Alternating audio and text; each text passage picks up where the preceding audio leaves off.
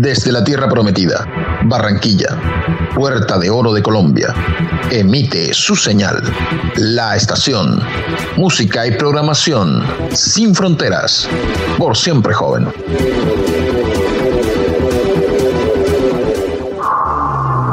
Existen mundos dentro de otros mundos en el universo. Puertas dimensionales que nos llevan a otro tiempo, a otras realidades sabidurías ancestrales que nos llevan a cuestionar nuestra realidad, verdades que están allí y hacen parte de nuestro futuro. Sonámbulos para que ya no camines dormido.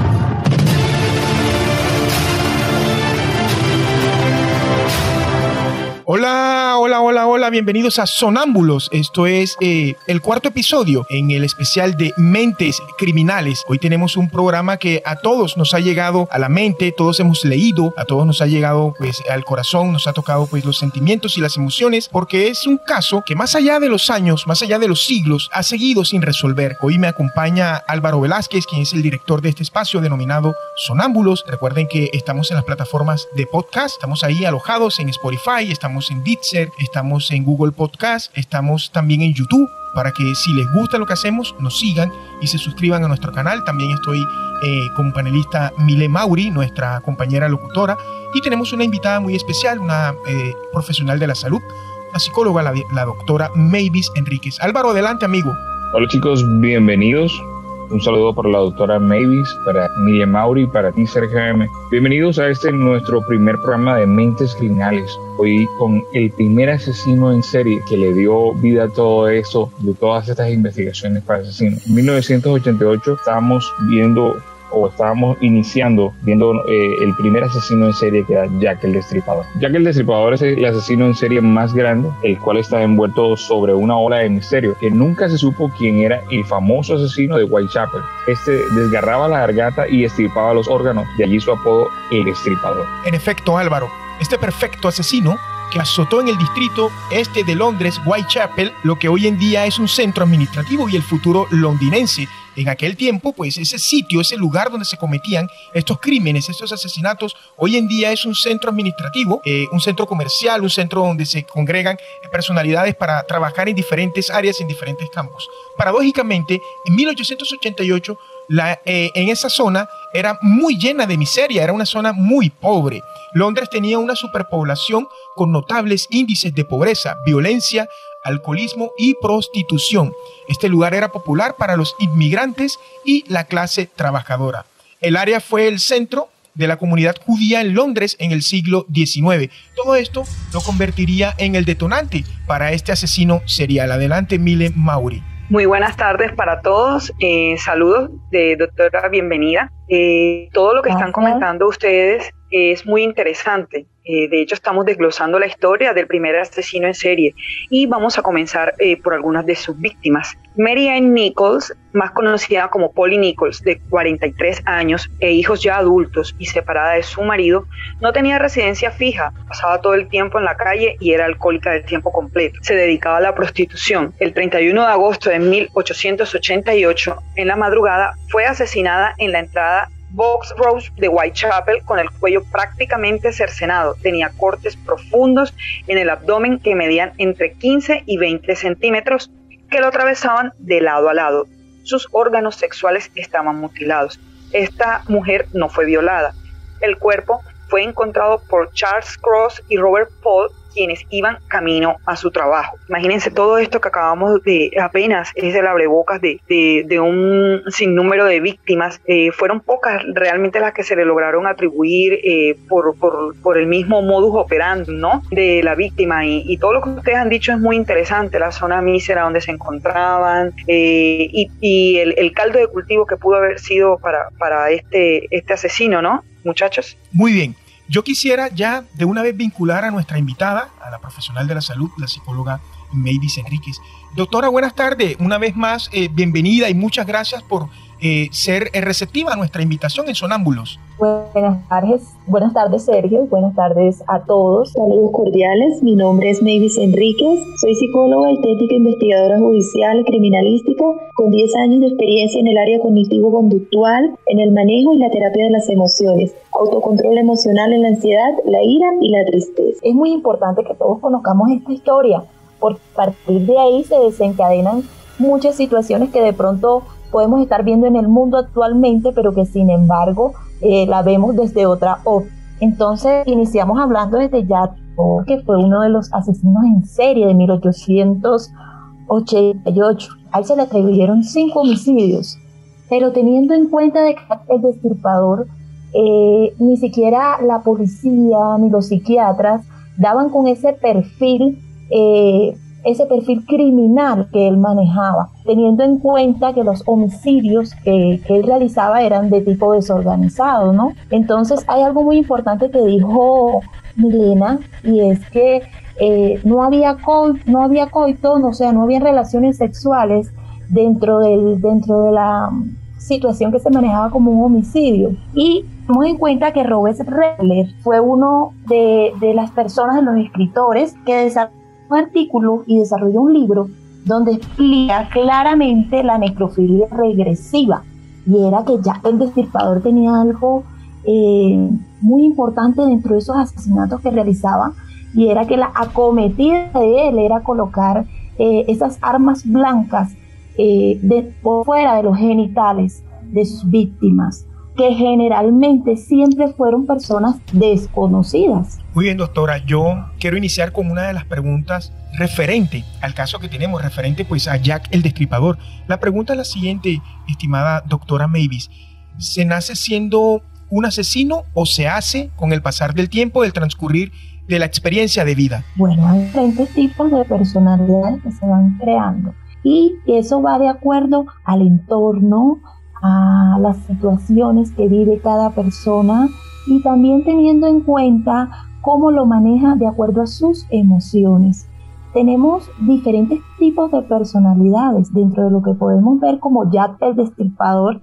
Creemos, o según lo que se ha dicho, en él se potenció. Quizás en su infancia vivió algunas situaciones que generaron en él algún tipo de emociones que fueron potenciadas a través de una situación que vivió, como nos lo decían generalmente en la historia de él, que fue un hombre que fue contagiado por sífilis y que generalmente buscaba a las víctimas que eran prostitutas para poder eh, desencadenar esa venganza y esa rabia que llevaba por dentro como un castigo. Entonces, ahí lo podríamos eh, catalogar como una personalidad sádica, una personalidad que, de acuerdo a esto, consideraba que había una perversión constantemente que consistía en generar placer a partir de ejercer crueldad sobre cualquier víctima. Y esto fue generado en él a partir de una vivencia que tuvo de contagio. Muy bien, doctora.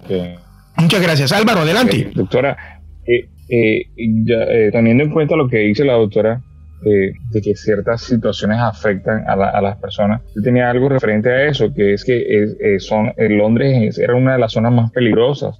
El 55% de los niños nacidos en esta zona morían antes de los 5 años. Era una sociedad en la que dominaba la pobreza, el alcohol, las prostitutas y los niños maltratados. Según las estadísticas, uno de cada 16 hogares hacía las veces de un burdel y en los dos kilómetros de Whitechapel habían aproximadamente unas 500 prostitutas muchas veces se prostituían por, por dos peniques o por una remada de pan rancho. Pero yendo hacia allá, Sergio, la doctora comentaba que, que la situación, eh, tú le preguntaste acerca de si, si estas personas eh, se hacía o si nacía, prácticamente fue lo que, lo que, lo que, lo que pude escuchar. Pero frente a eso yo, yo quería de pronto eh, extraer un poco y decirle a la doctora, doctora, si un asesino como tal, porque todos en, la vida tenemos momentos donde de pronto vamos en nuestro carro o vamos caminando y una persona eh, no, entra en una situación de, cólera por A o por B porque el carro no hiciste el giro bien y hay un cruce de palabras. En esa situación hay, hay cierta, cierta, cierta situación donde las personas eh, están como en una cólera y esa cólera a veces puede sobrepasar los límites, pero los seres humanos vuelven, o, nosotros, voy a poner el ejemplo mío, por ejemplo, eh, hace poco yo iba saliendo de aquí y había un carro parqueado y le dije a la persona, ahí voy a hacer un examen, voy a hacer un examen de inglés, necesito eh, que te muevas. Y la persona no se movió, simplemente se bajó del carro y me contestó mal. Haz lo que tú quieras, que no voy a pasar por aquí. Y de verdad, en esos dos minutos yo me pinté ahorcándolo, arrancándole la cabeza, tirándolo arriba del carro. Lo maté varias veces, pero, pero no hice nada de eso pero entiendo que en este tipo de, asesinos, que de pronto me podría sacar de la duda, ellos como que no, no, no, no pueden definir qué está bien y qué está mal. O sea, para ellos simplemente lo hacen con naturalidad. Si hubiera bajado, le hubiera arrancado la cabeza al hombre y listo. Sí, claro. Evidentemente eso que tú dices es muy cierto y eso se da a nivel conductual. Nosotros estamos basados en una estructura del cerebro donde nosotros tenemos eh, específicamente algo que se llama amígdala. Eh, la amígdala es aquella que nos hace revivir todos aquellos pensamientos del núcleo de control. El miedo, la rabia, la supervivencia, ella determina qué emociones nos rigen a nosotros. ¿Qué pasa? Que nosotros muchas veces con eso que te sucedió a ti en ese momento, ahora te voy a explicar de una manera muy somera, pasa que nosotros sufrimos muchas veces secuestros neuronales que esta misma vida la que lo produce. Una emoción dura aproximadamente 90 segundos, 90 segundos en tu cerebro. Entonces, esa misma emoción, Increíble. si tú la refuerzas, tú la refuerzas constantemente, porque lo que hace la amígdala es, la amígdala es recordarte las cosas que son negativas. Entonces, te la refuerza y cada vez que tú vives un evento, vas a sentir la misma emoción. Generalmente eso pasa con este tipo de, de personas, de psicópatas, que han vivido situaciones en algún momento de su vida y que eso los ha transformado. Es decir, hay de pronto personas que han sufrido abusos sexuales, castigos, maltrato físico, maltrato psicológico o quizás hay niños que nacen con eso. Entonces, nosotros tenemos que tener presente siempre es, no es solamente si la persona nace o se hace, hay que mirar siempre el entorno donde la persona se está desarrollando y allá nos vamos directamente a lo que decía Álvaro y es que en la ciudad de el Álvaro y Sergio creo que estaban comentando de que era una ciudad donde se veía, era un entorno totalmente escabroso, donde sí, señora. había prostitución, donde había, donde había todo este tipo de situaciones que eran para un niño, de pronto cuando, donde él se crió, donde él nació, era algo totalmente escabroso que no le permitía ver más allá de disfrutar una niñez. Entonces, él se fue creando eso en su mente y de alguna manera la crueldad fue haciendo parte y fue creándose como una frialdad en su mente. Y esto lo que hace es que la persona vaya viviendo cada día esos mismos momentos, reviviéndolos, activándolos y desencadenando en su cuerpo una sustancia química que le permite generar esa rabia o venganza o sentimiento de tristeza, pero en ningún momento la compasión, ¿ah? Porque el, el, psicópata nunca tiene compasión, jamás la va a tener. Él solo está enfocado en la crueldad. Entonces yo creería que eh, abordando el tema de Jack el Destripador, yo creería que el entorno en el que él se desarrolló permitió que él desarrollara esa personalidad sádica y malévola. Porque dentro de los tipos de personalidades, por decirlo así, que se desarrollan como, como psicópata, tenemos el psicópata malévolo. ¿Ustedes lo han escuchado? No, yo primera vez, doctora, que escucho el término. yo también. Mm, me incluyo psicópata malévolo. Yo tengo una pregunta. Sí, Adelante, Milena. Sí, doctora, eh, teniendo en cuenta lo que usted está diciendo eh, en cuanto al entorno, que el entorno incide mucho en el comportamiento eh, de una persona, cosa con la que obviamente estoy de acuerdo, viniendo, siempre he pensado y viniendo de alguien que tiene el conocimiento que tiene usted, obviamente lo creo más. Le quería preguntar lo siguiente y es, yo personalmente no sabía que la sífilis también afectaba directamente al cerebro y quería preguntarle qué tanto pudo haber también incidido eso en el comportamiento de este hombre, porque ahí hablaban en, muchas de las cosas que yo leí y vi, este, decía que él tenía como episodios casi que esquizofrénicos y que era como la parte eh, final ya de una sífilis avanzada. Entonces quería preguntarle si eso también pudo haber tenido alguna incidencia en el, en el comportamiento de, de este asesino. Claro que sí, el sistema nervioso de él se vio afectado totalmente porque una persona que sabe que va a morir precisamente por una enfermedad que fue contagiada prácticamente y que no lo no se ve no se ve como una persona que se merecía eso sino como una víctima. Entonces empieza a decir yo no me merezco esto porque lo tengo alguien tiene que tener la culpa pero además de eso empieza a activar pensamientos negativos dentro de su amígdala. Y eso es lo que produce de que él constantemente se altere, tenga pensamientos de odio, de venganza, de rabia, que no tenga paz, que no tenga tranquilidad y que esa regulación emocional no la maneje en lo absoluto. Por eso el manejo de la ira para él está totalmente eh, porque al momento de abordar las víctimas en su mente, en su estructura mental, solamente estaba el deseo de venganza. Entonces, claro que afectó porque todo su sistema nervioso se vio afectado por los pensamientos de muerte que estaban en él. Muy bien, doctora. Muchas gracias, doctora. Doctora, yo quería que nos ampliara un poco, mire, disculpa ahí que te haya pisado tu intervención, en cuanto a lo de psicópata malévolo. Claro que es, bueno, eh, es psicópata malévolo. Es uno de los tipos de psicópatas según Milon. Milon fue un psicólogo estadounidense que se destacó pues considerablemente por sus estudios sobre la personalidad y él elaboró la clasificación de nueve tipos de psicópatas. Si ustedes eh, me permiten, yo les puedo decir cuáles son esos nuevos, de esos nueve tipos de psicópatas que existen. Pero por favor, mi querida doctora, claro que sí. Por favor. Son carentes, dejando claro, pues, y también dejando claro que ninguno de ellos es excluyente del otro. El perfil del sujeto puede estar compuesto por más de una tipología, es decir, puede, puede tener algo de cada uno de los que yo les voy a Como personalidad múltiple. exactamente puede ser que ustedes ven una persona absolutamente normal y ustedes dicen, no, es una persona normal, pero algo de psicópata quizás puede tener. Entonces tenemos el psicópata que es carente de principios. ¿Lo han escuchado? Bueno, la verdad, la verdad, muy poco. Muy poca la, información que tengo, pero sí lo he escuchado, pero muy poquita, doctora. bueno, doctora, eh, esa, última, esa última parte, ¿puede repetirla? Que no la escuché, el psicópata.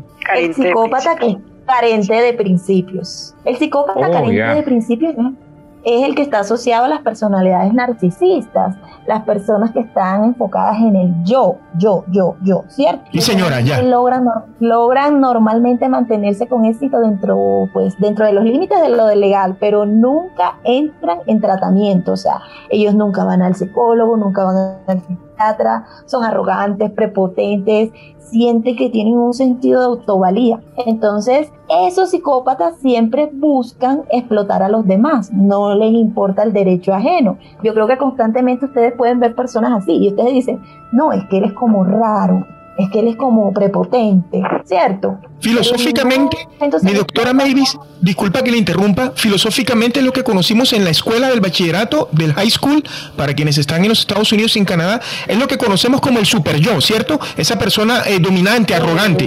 Muy bien. Adelante, mi querida doctora. Ese Tenemos el psicópata solapado. Ese es el que está tras la apariencia. Ese es el que oculta la falta de confiabilidad y siempre tiene tendencias impulsivas siempre tiene un profundo mal humor. O sea, todo el tiempo como que genera desconfianza hacia o sea, todas las personas, en todas las personas con las que se relaciona, genera desconfianza.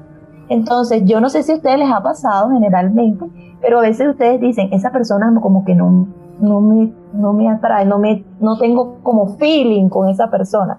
Entonces, podemos, no podemos decir que sea un psicópata solapado, pero esas son las características de una persona que se manifiesta con un comportamiento caracterizado así, de sociabilidad y de amistad, pero tras apariencia solamente, ¿ok? Las relaciones de esa persona son relaciones superficiales. También tenemos al psicópata tomador de riesgos. Tenemos al que es tomador de riesgos. Ese es el que mm, se involucra con facilidad en situaciones de riesgo o sea, de forma impulsiva y reflexiva. Ese permite que la amígdala lo domine completamente, el instinto. Ese no, no ve más allá del peligro, sino que simplemente se lanza, ¿ok? Entonces, pero además de en algunos momentos son incapaces de ser autónomos, carentes de autodisciplina, son indisciplinados. Y tenemos también el psicópata codicioso, ¿Han escuchado alguna vez al psicópata codicioso? No, la verdad yo no. No sé mis compañeros, pero yo no. Ok, este es el que persigue su engrandecimiento. Ese es el que siente que la vida les ha privado de amor, de apoyo, de gratificaciones materiales. ¿El falto de afecto? Por un deseo. ¿Cómo? ¿El falto de afecto? Sí, ella generalmente siente que la vida les ha privado del amor, de apoyo, de gratificaciones materiales. Ese es el codicioso y ese es el que está motivado siempre por un deseo de retribución. Siempre cree que las personas le tienen que devolver algo. ¿Ok? También tenemos el débil. ¿Han escuchado el psicópata débil? Sí, el débil sí, claro. O sea, el débil es como que nunca está positivo, siempre tiene eh, pensamientos y comportamiento y conducta negativa. Eh, eh, nunca tiene, como llamamos nosotros, la mala vibra. Eso es lo que yo comprendo. en esta tipología de psicopatía, según Milo, se observa una base de conducta de tipo evitativo y dependiente. Ese es el débil. Él muestra siempre una imagen falsa de seguridad. Y sus agresiones siempre van a buscar mostrar que no tiene miedo. Generalmente dice, no tengo miedo, pero sí. ¿Ok? ¿Por qué les diferencia a todos estos tipos, estos nueve, nueve tipos de, psicópatas? Porque aquí está el malévolo. ¿Ok? Sí, señora. Vamos a ir, ya vamos por el débil, vamos por el psicópata explosivo. ¿Han conocido algún psicópata explosivo? No, no. Estamos aprendiendo con usted, doctora. Eh, no, pero yo algunas veces he querido serlo.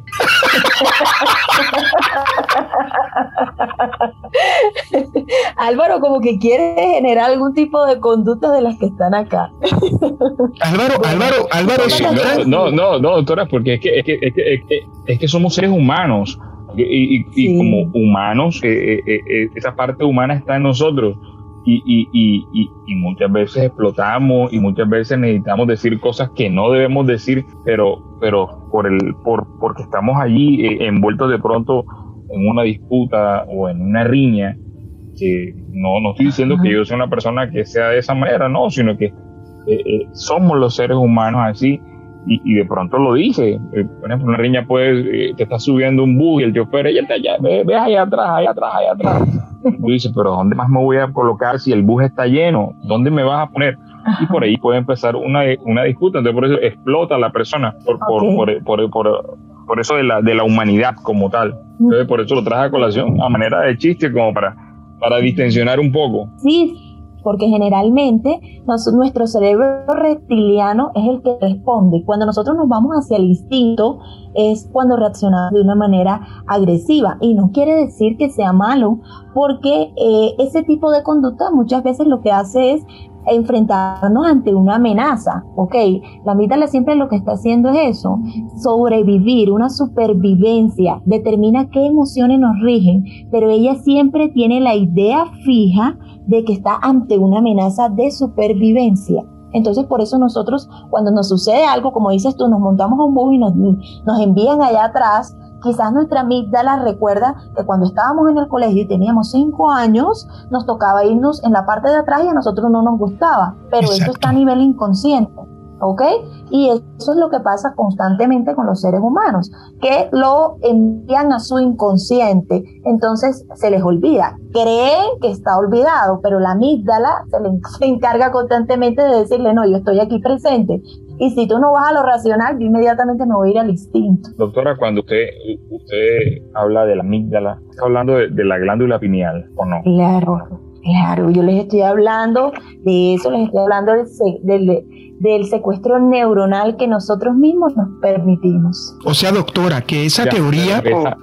Adelante Álvaro, continúa. No, no, lo, que pasa es que quiero de pronto salir de la duda y de pronto alguien que nos está escuchando tenga la misma duda, cuando ella, la doctora Mavis, habla de, la amígdala, estamos hablando de, de, la misma glándula pineal o, o no, doctora, lo desconozco y, y, quiero decirlo abiertamente para que usted me aclare mi duda. Sí, Claro que sí, es nuestro cerebro racional. Ella es la que nos hace revivir los pensamientos del núcleo de control. Específicamente se encuentra en la estructura de nuestro cerebro. Ella está compuesta por el cerebro reptiliano, el cerebro límbico y el neocorteza. Doctora, yo tengo una pregunta que eh, muchas veces lo hemos escuchado o algunas veces lo hemos eh, leído.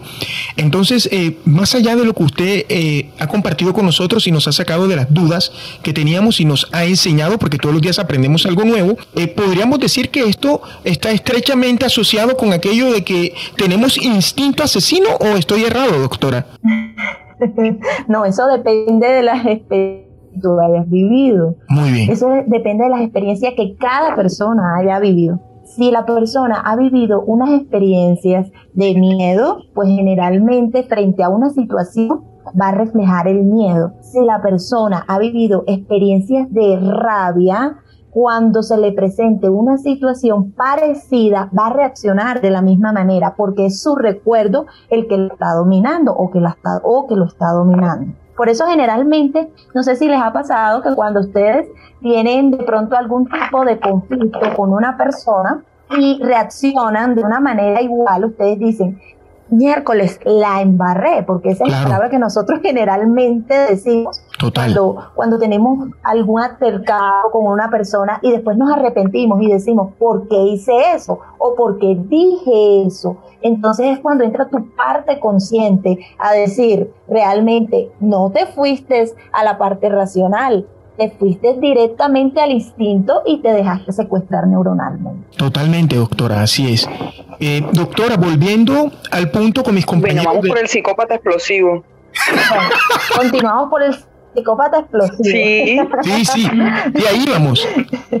en el, bueno, en este caso, en este caso hay muchos, hay muchos componentes eh, en el trastorno explosivo y la característica principal es la floración extrema de hostilidad, es hostil, su conducta siempre explota, o sea, si no hay manera de no dar lugar al tiempo de, de detenerse y decir, voy a pensar que si esto está bien o está mal, no, inmediatamente explota y explota de una manera agresiva.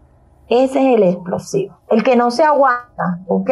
Sí, señora psicópata áspero, el áspero. Este muestra su, muestra su rechazo específicamente de forma pasiva e indirecta.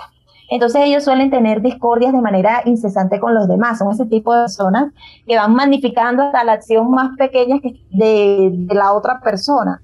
Entonces constantemente, no sé si han escuchado en el colegio algunas personas o en la universidad que siempre, oye, pero este tipo eh, discute con todo el mundo, o esta mujer es problemática, ¿cierto? Con las personas que le rodean, o es como siempre la fresita en el pastel. Bueno, entonces ahí tenemos el psicópata áspero, el que constantemente está eh, discutiendo por todo, llevando la contraria, eh, siempre de manera pasiva e indirecta, pero siempre trata de magnificar la acción más pequeña para estar enredado en cosas amargas, en cosas que que son disputas para ellos, eso les fascina. Okay. Tenemos el malévolo, que es donde yo encasillaría a nuestro Jack el Destripador, que son los asesinos en serie.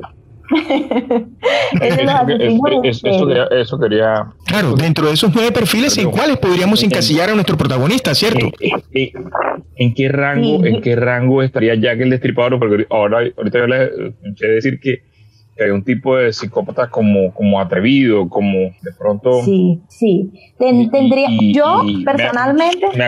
Me, acuerdo, disculpe doctora, me, acuerdo de, ciertas escenas, eh, llamémoslo escenas porque cuando leemos e investigamos acerca de este psicópata como Jack el Destripador, eh, nos imaginamos que él hacía todo esto de noche y era una eh, eh, Whitechapel era una ciudad eh, llena de alcohólicos y prostitutas donde la gente se prostituía por una rebanada de pan rancio porque no había cómo y donde vivían cinco o seis familias en un cuarto. Entonces yo, yo creo que le escuché que era un psicópata se te cortó. atrevido. También entraría en la calle cualquier persona podía verlo no, no es como ese tipo de asesino que, que lleva a su víctima a su casa y, la tiene eh, eh, sometida allí y, esa persona no puede pedir auxilio, pero en plena calle esa persona puede gritar, puede salir alguien de por allá, algo te puede salir como mal. claro que sí.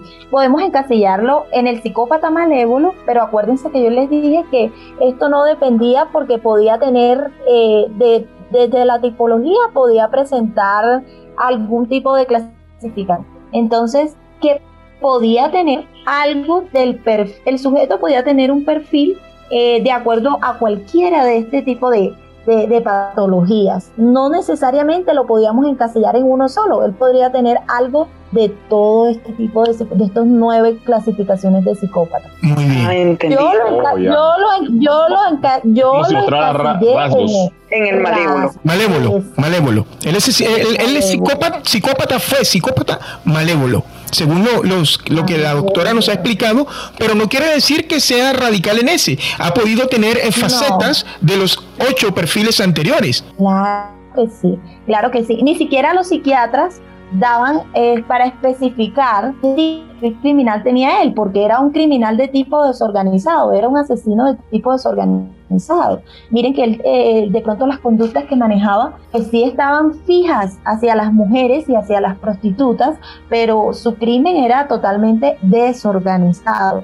Miren que los cortes que hacía eh, hacia las mujeres y todo, pues en un momento determinado no sabíamos de qué manera podía él eh, estar con las mujeres y al mismo tiempo llevarlas a ese nivel de que podía matarlas. Pero creeríamos que para poder entablar una comunicación con todas esas mujeres, él tenía que tener algún tipo de habilidad, ¿cierto? Sí, señora, así es. mire que, mire que esto que usted está relatando es tan, tan propicio que recordemos, toda esa zona llena de miseria, de pobreza absoluta en Londres, todo esto hacía el ambiente perfecto para un asesino como el que estamos tratando hoy de homicidios, eh, tuviera un rango de dos kilómetros cuadrados para cometer pues eh, todas estas eh, crímenes teniendo en cuenta pues que fueron mujeres y que todo era el ambiente propicio para realizarlo. Entonces pues todo lo que usted está diciendo y nos ha explicado nos ha informado y nos ha ilustrado en cuanto a esto pues de, encadenan perfectamente con el perfil de este eh, no sé si llamarlo doctora psicópata o sociópata. En realidad no sé cómo, cómo, cómo llamarlo pero la verdad que este es un caso que todavía a nuestros días, a nuestra era, da mucho de qué hablar y va a seguir dándolo, doctora. Claro que sí, después de aproximadamente 127 años, creo. Es correcto.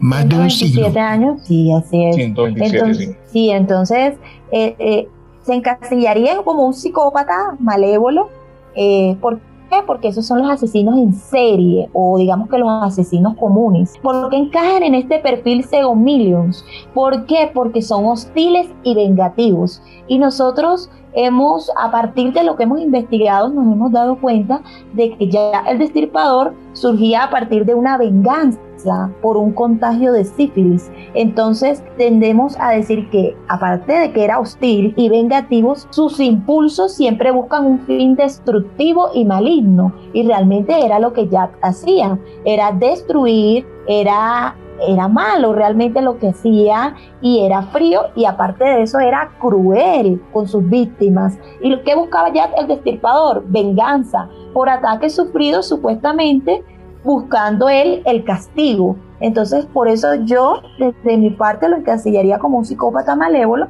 porque lo que estaba haciendo era como algún tipo de venganza en medio de la crueldad, porque él sentía que había sido contagiado por ese tipo de mujeres a las que mismo catalogaba, buscaba como prostitutas para luego hacerlas sus víctimas. Muy bien. Mile, relátanos un poco acerca de la segunda víctima. Sí, claro, ya después de haber escuchado, eh, eh, según el punto de vista de la doctora, eh, paso a relatarles lo que, cómo fue la segunda víctima de Jack el Destripador. Fue eh, Annie Chapman fue asesinada el 8 de septiembre de 1888. Su muerte pudo haber ocurrido a las 5 y 30 en el patio de Hambury Street. El cuerpo de Chapman fue encontrado tendido paralelo a la cerca con su cabeza casi tocando los escalones traseros de esta propiedad. O sea, fue bastante separado del cuerpo. Chapman y Nichols también habían sufrido dos cortes profundos en la garganta infligidos de izquierda a derecha en su cuello, desde su cuello, antes de que su asesino lo hubiera mutilado el abdomen y se había utilizado una hoja de tamaño y diseño similar en ambos asesinatos. También tengo dos, eh, dos dos homicidios. Fueron el de Elizabeth Strike eh, el cuerpo de ella fue descubierto aproximadamente a la una de la mañana del domingo 30 de septiembre de 1888 por un, transeúnte que iba por ahí, Loustin. Cuando su caballo trató de esquivar el objeto que estaba al lado izquierdo de la calle, este paró el carruaje, se acercó y vio que había un cuerpo efectivamente boca abajo corrió a informar a la policía. En esta víctima, al parecer Jack no pudo terminar su trabajo porque solo fue encontrada con el cuello cortado y no con su característico corte en el vientre porque al parecer este fue sorprendido o quizás algo lo asustó y tuvo que huir. Eh, tal vez eso lo, instó a cometer el segundo homicidio porque no, no sintió que había realizado bien su labor, ¿no? Que fue el de Catherine Edu. Esta sería su segunda víctima asesinada en las primeras horas del domingo, o sea, en ese día asesinó a dos personas. El cuerpo estaba de espaldas, la cabeza girada hacia el hombro izquierdo, los brazos al costado del cuerpo como si hubiesen caído allí, ambas palmas hacia arriba y los dedos ligeramente doblados. La ropa levantada por encima del abdomen y este expuesto. Sus muslos estaban desnudos. Con esto, antes de darle el paso, muchachos, em, no lo había pensado, bueno, y ya que hemos escuchado instrucciones de una eh, profesional como lo es la doctora, ella hablaba de, de, de, asesino desordenado. Desordenado, sí. Este, sí, generalmente yo que yo que, que lo que sé de investigación y de asesinos es lo que veo en CSI Las Vegas, Miami y todo eso pues sí he escuchado que ellos hablan de escenas del crimen, ¿no? Este, y generalmente he escuchado que este, este tipo de, asesinos, ellos no se salen de un orden, ¿no? Cuando tienen un patrón eh, de conducta no se salen de un orden y aquí vemos cómo este abandonó la otra escena y, fue y asesinó a otra persona. Entonces reafirmo eso que, la doctora dice. De hecho, yo pensé que eh, él, tenía un patrón de conducta, pero después de escuchar eh, a la doctora Navy y y, eh, releer y escuchar todo lo que hemos, hemos visto, pues sí, me doy cuenta que de verdad sí era desordenado, Álvaro. Sí, en efecto, Mile, así oh. es. Porque, disculpa, Alvarito, disculpa que te pise el diálogo, ya te voy a dar el, uso de la palabra. Eh, en, realidad, para ponerme a, tono con lo que dice Milena, eh, era eh, desordenado. Quizás lo, lo, digo de esta manera por lo que fue contagiado de, sífilis, y la sífilis es una enfermedad degenerativa, es decir, va degenerando todo lo que tiene que ver con nuestro sistema motriz, cognitivo, va acabando con la existencia del ser humano poco a poco, paulatinamente, y en algunos casos de forma acelerada, como lo relataba anteriormente nuestra invitada, la doctora eh, Mavis Enríquez. Adelante, Álvaro. Eh, no, yo lo que quería decir es que antes de esas víctimas eh, hay otras víctimas no canónicas, porque no hay certeza de que hubiese sido a causa de, de Jack el Destripador, que son Emma Smith y Marta Tabran. Ya, estas pudieron ser asesinadas por pandillas o tal vez fueron los inicios de Jack el. Eso no lo, no, no lo sabremos nunca porque fueron acuchilladas también. Pero, pero no hay una certeza porque no, no de pronto no muestran el mismo patrón serio que fueron cortadas en, en, su garganta o acuchilladas de derecha a izquierda en su, en su,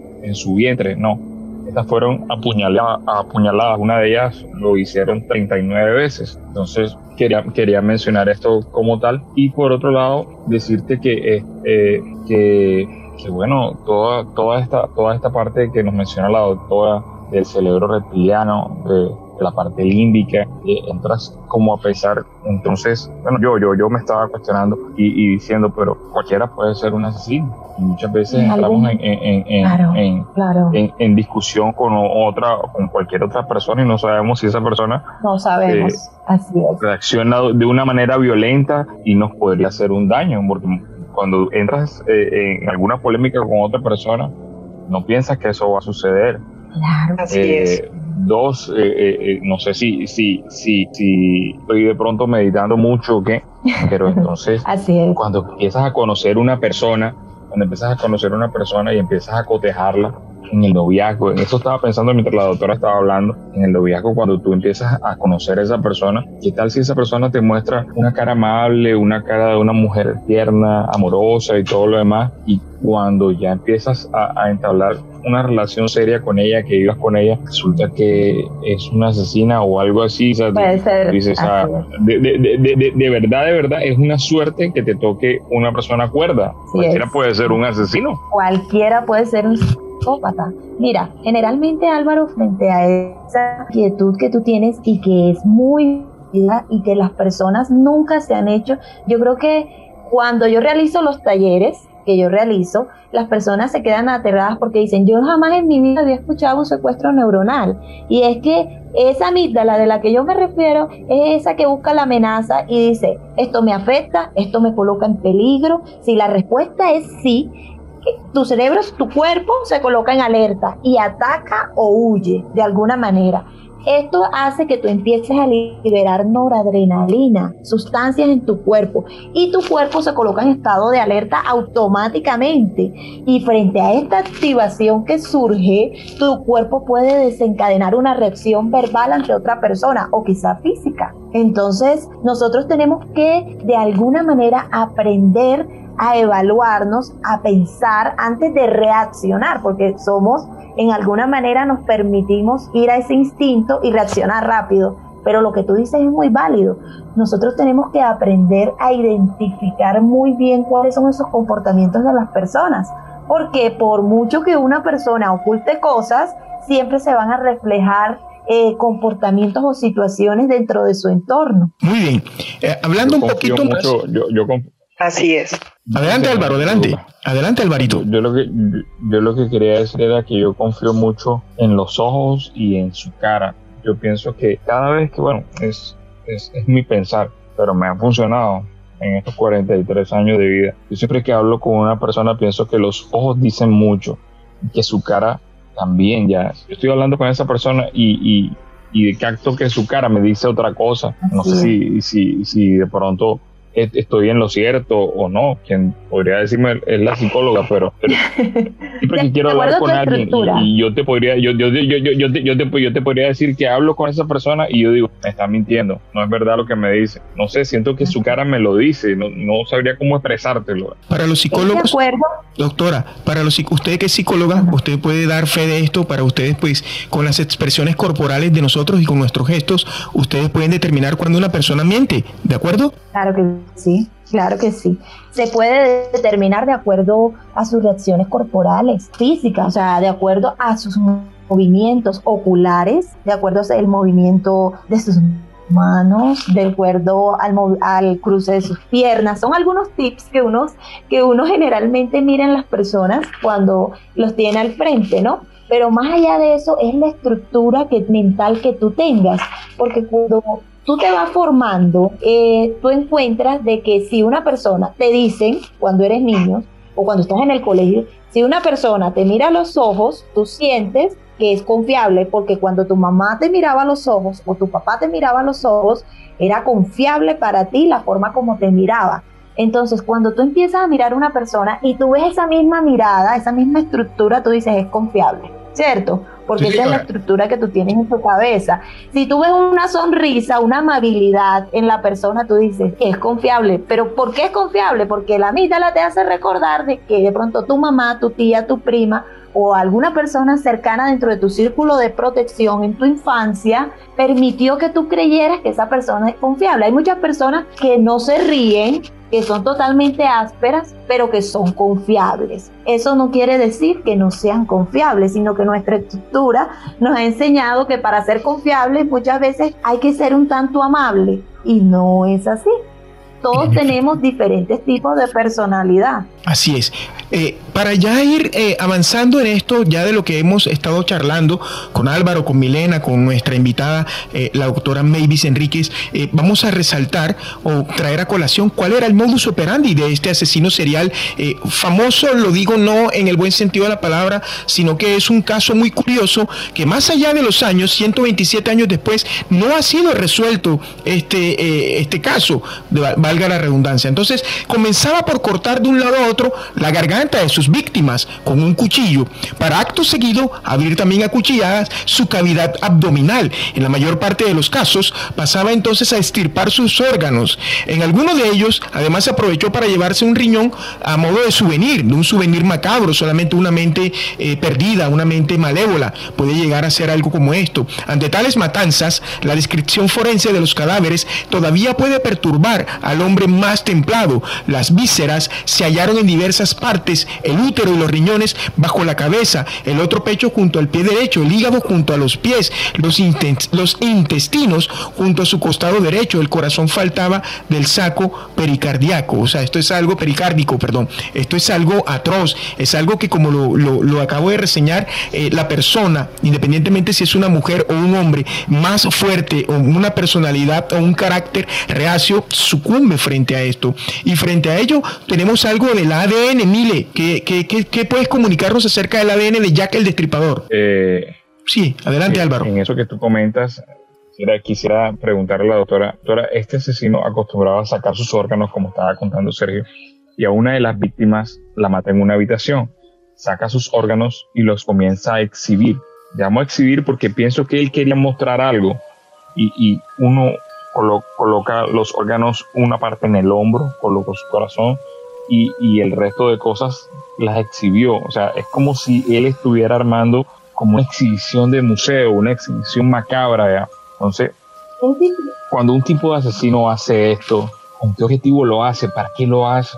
Lo hace con el fin, es, es como yo les mencionaba anteriormente, él manifiesta una personalidad sádica, ¿cierto? Entonces él considera la, esa, esa perversión consiste en obtener placer a partir, a partir de ejercer crueldad sobre su víctima, pero principalmente eh, lo disfruta, eh, provoca que genere sentimientos de incomodidad sin compasión.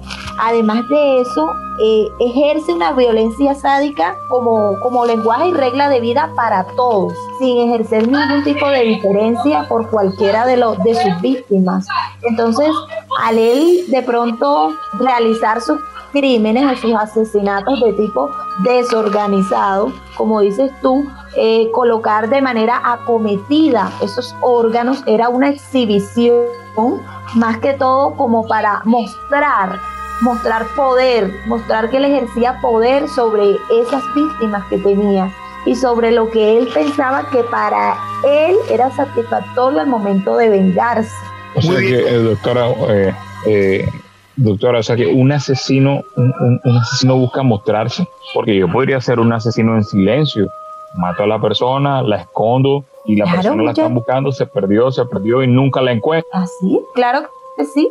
En general, no sé si ustedes, dentro de, dentro de su investigación, él eh, redactó una carta y fue cuando lograron el el destirpador, porque él quería mostrarse, pero además de eso, no hacerlo físicamente, sino a través de sus asesinatos. Entonces, mostrar que ejercía poder que estaba creando una venganza por lo que a él le había sucedido, pero que la gente simplemente tenía que aceptarlo y si eran capaces de identificarlo, pues para él hubiese sido en algún momento satisfactorio, porque así él pensara que no era, el motivo no era identificarlo, lo que buscaba era eso, que se identificaba por la crueldad con la que realizaba cada acto de, homicidio, ¿no? Muy bien, doctora, muchas gracias. Mire, ¿tienes algo ahí del ADN? Sí, eh, a lo largo de estos 130 años de que sucedieran todos estos crímenes, la policía, muchos investigadores han tratado de dar con la identificación de, de este asesino en serie que era Jack el Destripador, ¿no? Muchos expertos están convencidos de que nunca se ha conocido la identidad de Jack porque los precarios medios con los que contaban pues las autoridades hace dos siglos eh, impedían dar con la persona responsable de, estos macabros asesinatos, ¿no? Eh, o mejor dicho, eh, la tecnología con la que contamos en la actualidad, eh, seguramente ya habríamos sido capaces de dar con la identidad de este, de este criminal. Eh, a través de un documental llamado Jack el Destripador, caso abierto, la cadena británica ha tratado de, de analizar pormenorizadamente todos los rastros y pistas sobre uno de los asesinos en serie más conocidos del mundo. Una vez que ellos recopilaron todos los datos y la información al respecto, fueron introducidos en el sistema informático de última generación con el que crearon patrones delictivos y trataron de entender conductas que encajaran con un perfil determinado. A partir de ahí, trazaron una serie de perfiles con las personas señaladas por la policía de Scotland Yard como posibles candidatos a ser el Jack el Destripador y los resultados se fueron acotando hasta obtener un nombre. El análisis de ADN de un chal de una de las víctimas terminó por ser la prueba definitiva que confirmaría quién era el asesino. Aaron Kominski, un barbero polaco que en el momento de los asesinatos tenía 23 años y que fue internado en un psiquiátrico de mil 891, pero eh, sabemos que esto pues es de un, de un documental que, que, hicieron, ¿no? Según una investigación, porque pues eso no está eh, comprobado 100%, mis queridos compañeros, oyentes y doctora Así es, esto no, no ha estado claramente identificado. Adelante Álvaro. Sí, eh, de pronto no hay una certeza, cada quien tiene una teoría acerca de esto, pero creo en esta de, de Cominsky porque hay otro investigador que lo sigue hasta acá, hasta los Estados Unidos, donde él, eh, entró al sanatorio. Cuando, cuando él entra al sanatorio, los crímenes paran. Luego, cuando sale que se escapa, porque él se escapa del sanatorio, viaja en un barco a los Estados Unidos. Están los registros en el barco que viajó por las, las ciudades que iba pasando iban apareciendo víctimas en las, en las, en las mismas condiciones de las de Whitechapel. Entonces, eh, es, es, una teoría de, uno de los investigadores. Él, él concluye y dice que, que Kominsky era el, el, asesino como tal, pero que los crímenes no terminaron allí. O sea, que, que el estripador tendría más, más víctimas. Según este documental de History Channel, él, tendría más de, más de 100 víctimas, porque en cada ciudad mató como a tres. ¡Wow! Impresionante. Impresionante, sí. Doctora Mavis, frente, frente a todo lo que tiene que ver con el hombre dentro de la sociedad, es decir, de su conducta o de su comportamiento, es muy difícil poder establecer eh, un asesino serial, eh, no digamos de, de la estirpe de, de, Jack el Destripador, sino eh, un asesino serial, digámoslo, del común a través de la, conducta, a través de las experiencias, de lo que usted nos hablaba, si vivieron algún trauma, ¿es muy difícil establecerlos o eso se va estableciendo con el tiempo? Bueno, tendríamos que ver eh, qué tipo de conductas van presentando, como dices tú, qué tipo de conductas van presentando y a partir de ahí determinar o diagnosticar qué tipo de personalidad, qué tipo de trastorno presenta porque evidentemente nosotros conocemos muchas personas, muchos seres humanos que de la nada pueden asesinar a su esposa o a su esposo o incluso hasta a sus hijos y nos llegamos a preguntar, pero ¿qué pasó? Si era una persona normal. Entonces ahí es donde empezamos a diagnosticar, no, es que es un psicópata o que presenta una psicopatía, ¿cierto? Entonces tendríamos, tendríamos que mirar más allá del comportamiento que está manifestando la persona en su entorno, con todas las personas que están. Miren que ustedes, bueno, alrededor del mundo se presenta generalmente lo que llamamos como el maltrato físico, verbal, psicológico, ya sea hacia las mujeres o hacia los hombres. Y en determinados casos eh, surge eh, el esposo, pues mata deliberadamente a su esposa como lo hacía Jack el Destirpador. ¿Cuántas mujeres no han encontrado descuartizadas? ¿Cierto? Y decíamos que era un hombre normal, entonces, a partir de esos comportamientos es donde nos vamos dando cuenta realmente hasta dónde puede llegar una persona de manera silenciosa. Muy bien, doctora, muchas gracias.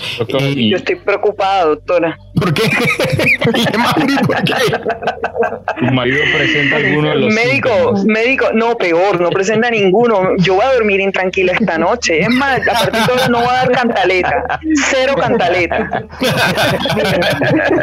no, no, no. mira, Yo, la, yo, la, yo la pregunta que quería hacer, y, y, y, sé que de pronto hemos preguntado bastante, doctora, pero, pero es usted la persona idónea que de pronto nos puede sacar de estas taras psicológicas, llamémoslo de esa manera. Eh, ¿Cómo sabemos?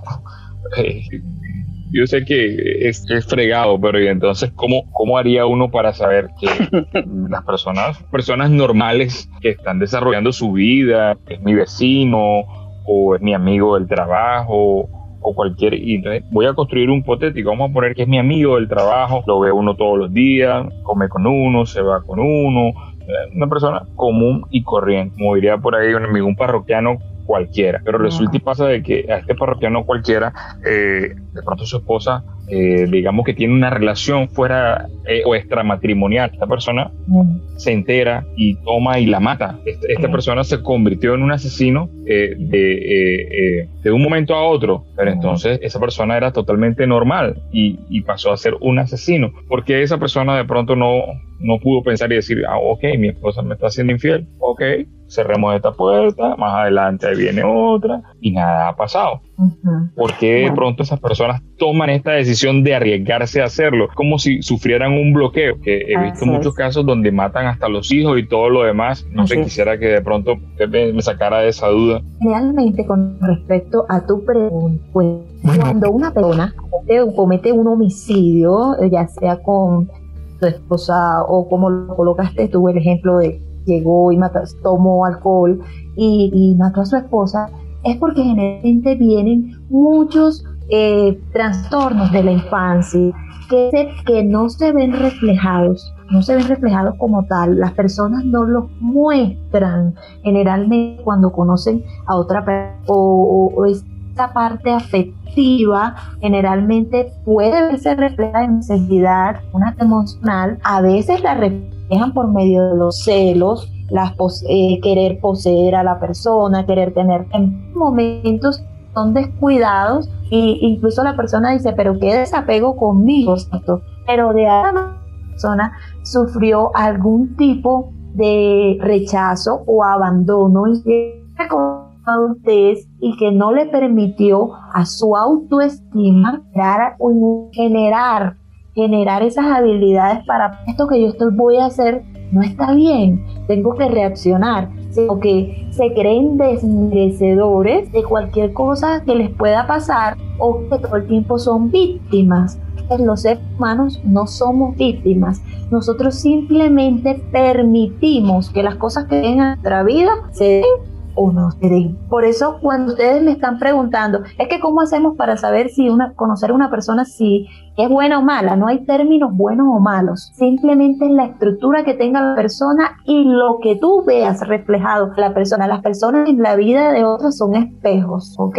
Entonces tú ves, tú ves una persona que te genera de alguna manera una inquietud, tú dices, esta persona me molesta porque me causa miedo, es como algo que no me gusta tú tienes que revisar en tu estructura mental, en tu inconsciente, qué es eso que esa persona te está mostrando y que tú no quieres ver. Porque muchas veces tú rechazas personas porque dices, no, es que es muy mal, mal geniada, es muy mal, malhumorado o malhumorada, o es irritante.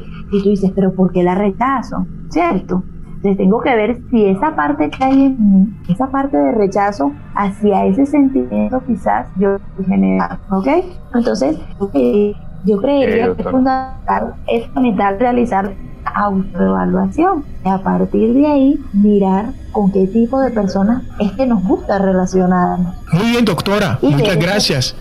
y, ver, y ver ese patrón, ¿ah? Ver ese patrón, porque si están repitiendo patrones de conocer el mismo hombre o la misma mujer, tiene que ser que hay algo ahí, algo ahí de peso que está haciendo que ustedes conozcan el mismo patrón de persona. Ella es la doctora Mavis Enríquez, es profesional eh, de la salud, es psicóloga, quien nos ha acompañado el día de hoy en el programa eh, denominado Mentes Criminales, Jack el Destripador. Chicos, no sé si tienen alguna pregunta para cerrar. Yo de mi parte ya, eh, mi repertorio de preguntas ha sido ya agotado. El mío también. Muchas eh, gracias a la doctora por haber, habernos acompañado. y gracias a ustedes por haber de verdad, me siento muy complacida. Que mi Dios los bendiga a ustedes y a todas las personas que nos están escuchando. Amén, doctora. Es usted una persona muy receptiva, muy amable. De verdad que para nosotros ha sido muy valioso tenerla con nosotros para pues despejar toda esta cantidad de preguntas que se vuelven incertidumbre en nuestras mentes para abarcar de la mejor manera toda esta temática. Álvaro, ¿tienes alguna pregunta para el cierre, amigo? Eh, no,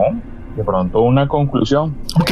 Entonces, Jack el Destripador era qué tipo de asesino, doctora? Bueno, lo podemos encasillar en un asesino serie, psicópata, de tipo malévolo. Encasillarlo en él. Malévolo. Sí, un psicópata, un psicópata de perfil malévolo, pero que evidentemente podría fusionarse con los otros eh, ocho perfiles de, de los psicópatas. No, no, no necesariamente tiene que ser radical malévolo, pero ese es el perfil al cual en alto porcentaje, pues a nosotros y a la doctora nos parece que de, debería estar o debe estar Jack el Destripador. ¿Tiene alguna conclusión? Eh, bueno, eh, para la doctora, nuevamente gracias por estar con nosotros. Eh, nos ha servido demasiado todas las guías que nos ha dado acerca de, este episodio de Sonámbulos y a los oyentes, para los oyentes también sé que ha sido muy valioso el aporte, el gran aporte de la doctora y ojalá más adelante Dios permita y ella cuente con el, espacio para acompañarnos eh, quizás en otros programas. Eh, a los compañeros, muchas gracias por este espacio y para los oyentes esperamos que disfruten de, este, de este episodio tanto como nosotros disfrutamos haciéndolo. Gracias a todos y nos vemos en una nueva oportunidad. Un abrazo y bendiciones. Ella era Mile Mauri, compañera panelista de Sonámbulos. Eh, no nos podemos ir sin antes saludar a nuestros oyentes en México, en Perú, en la Argentina, en Uruguay, en la China, en Alemania, en Canadá y en los Estados Unidos, chicos. Es la gente que nos escucha, eh, el programa, programa de Sonámbulos, y yo quiero darle las gracias a la doctora eh, Mavis Enríquez por haber estado con nosotros nosotros acá realizando el programa de Sonámbulos. Doctora, muchas gracias, ha sido muy valiosa para nosotros. Gracias a ustedes, Sergio. Gracias a todos, Milena, Álvaro y Sergio. Bendiciones. Álvaro, el cierre nuevamente con ustedes. Claro que sí, doctora. Eh, nosotros, eh, dependiendo de las temáticas que tengamos, la vamos a seguir eh, molestando para que esté acá con nosotros, ¿de acuerdo? No es ninguna molestia, para mí es un placer estar con ustedes. Gracias, doctora. Álvaro, pues el cierre es todo tuyo, amigo.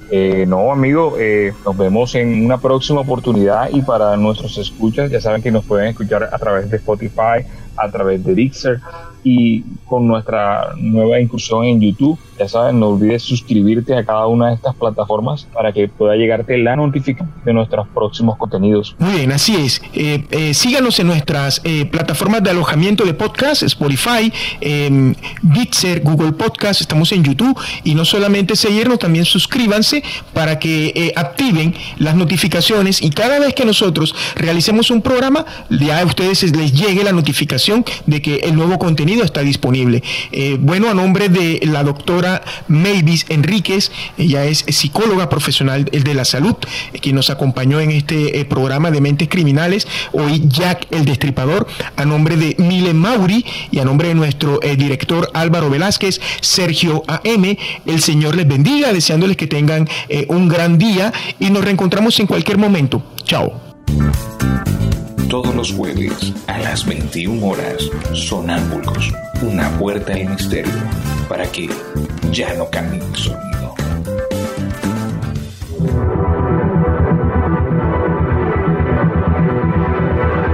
Desde la Tierra Prometida, Barranquilla, Puerta de Oro de Colombia, emite su señal, la estación, música y programación sin fronteras, por siempre joven.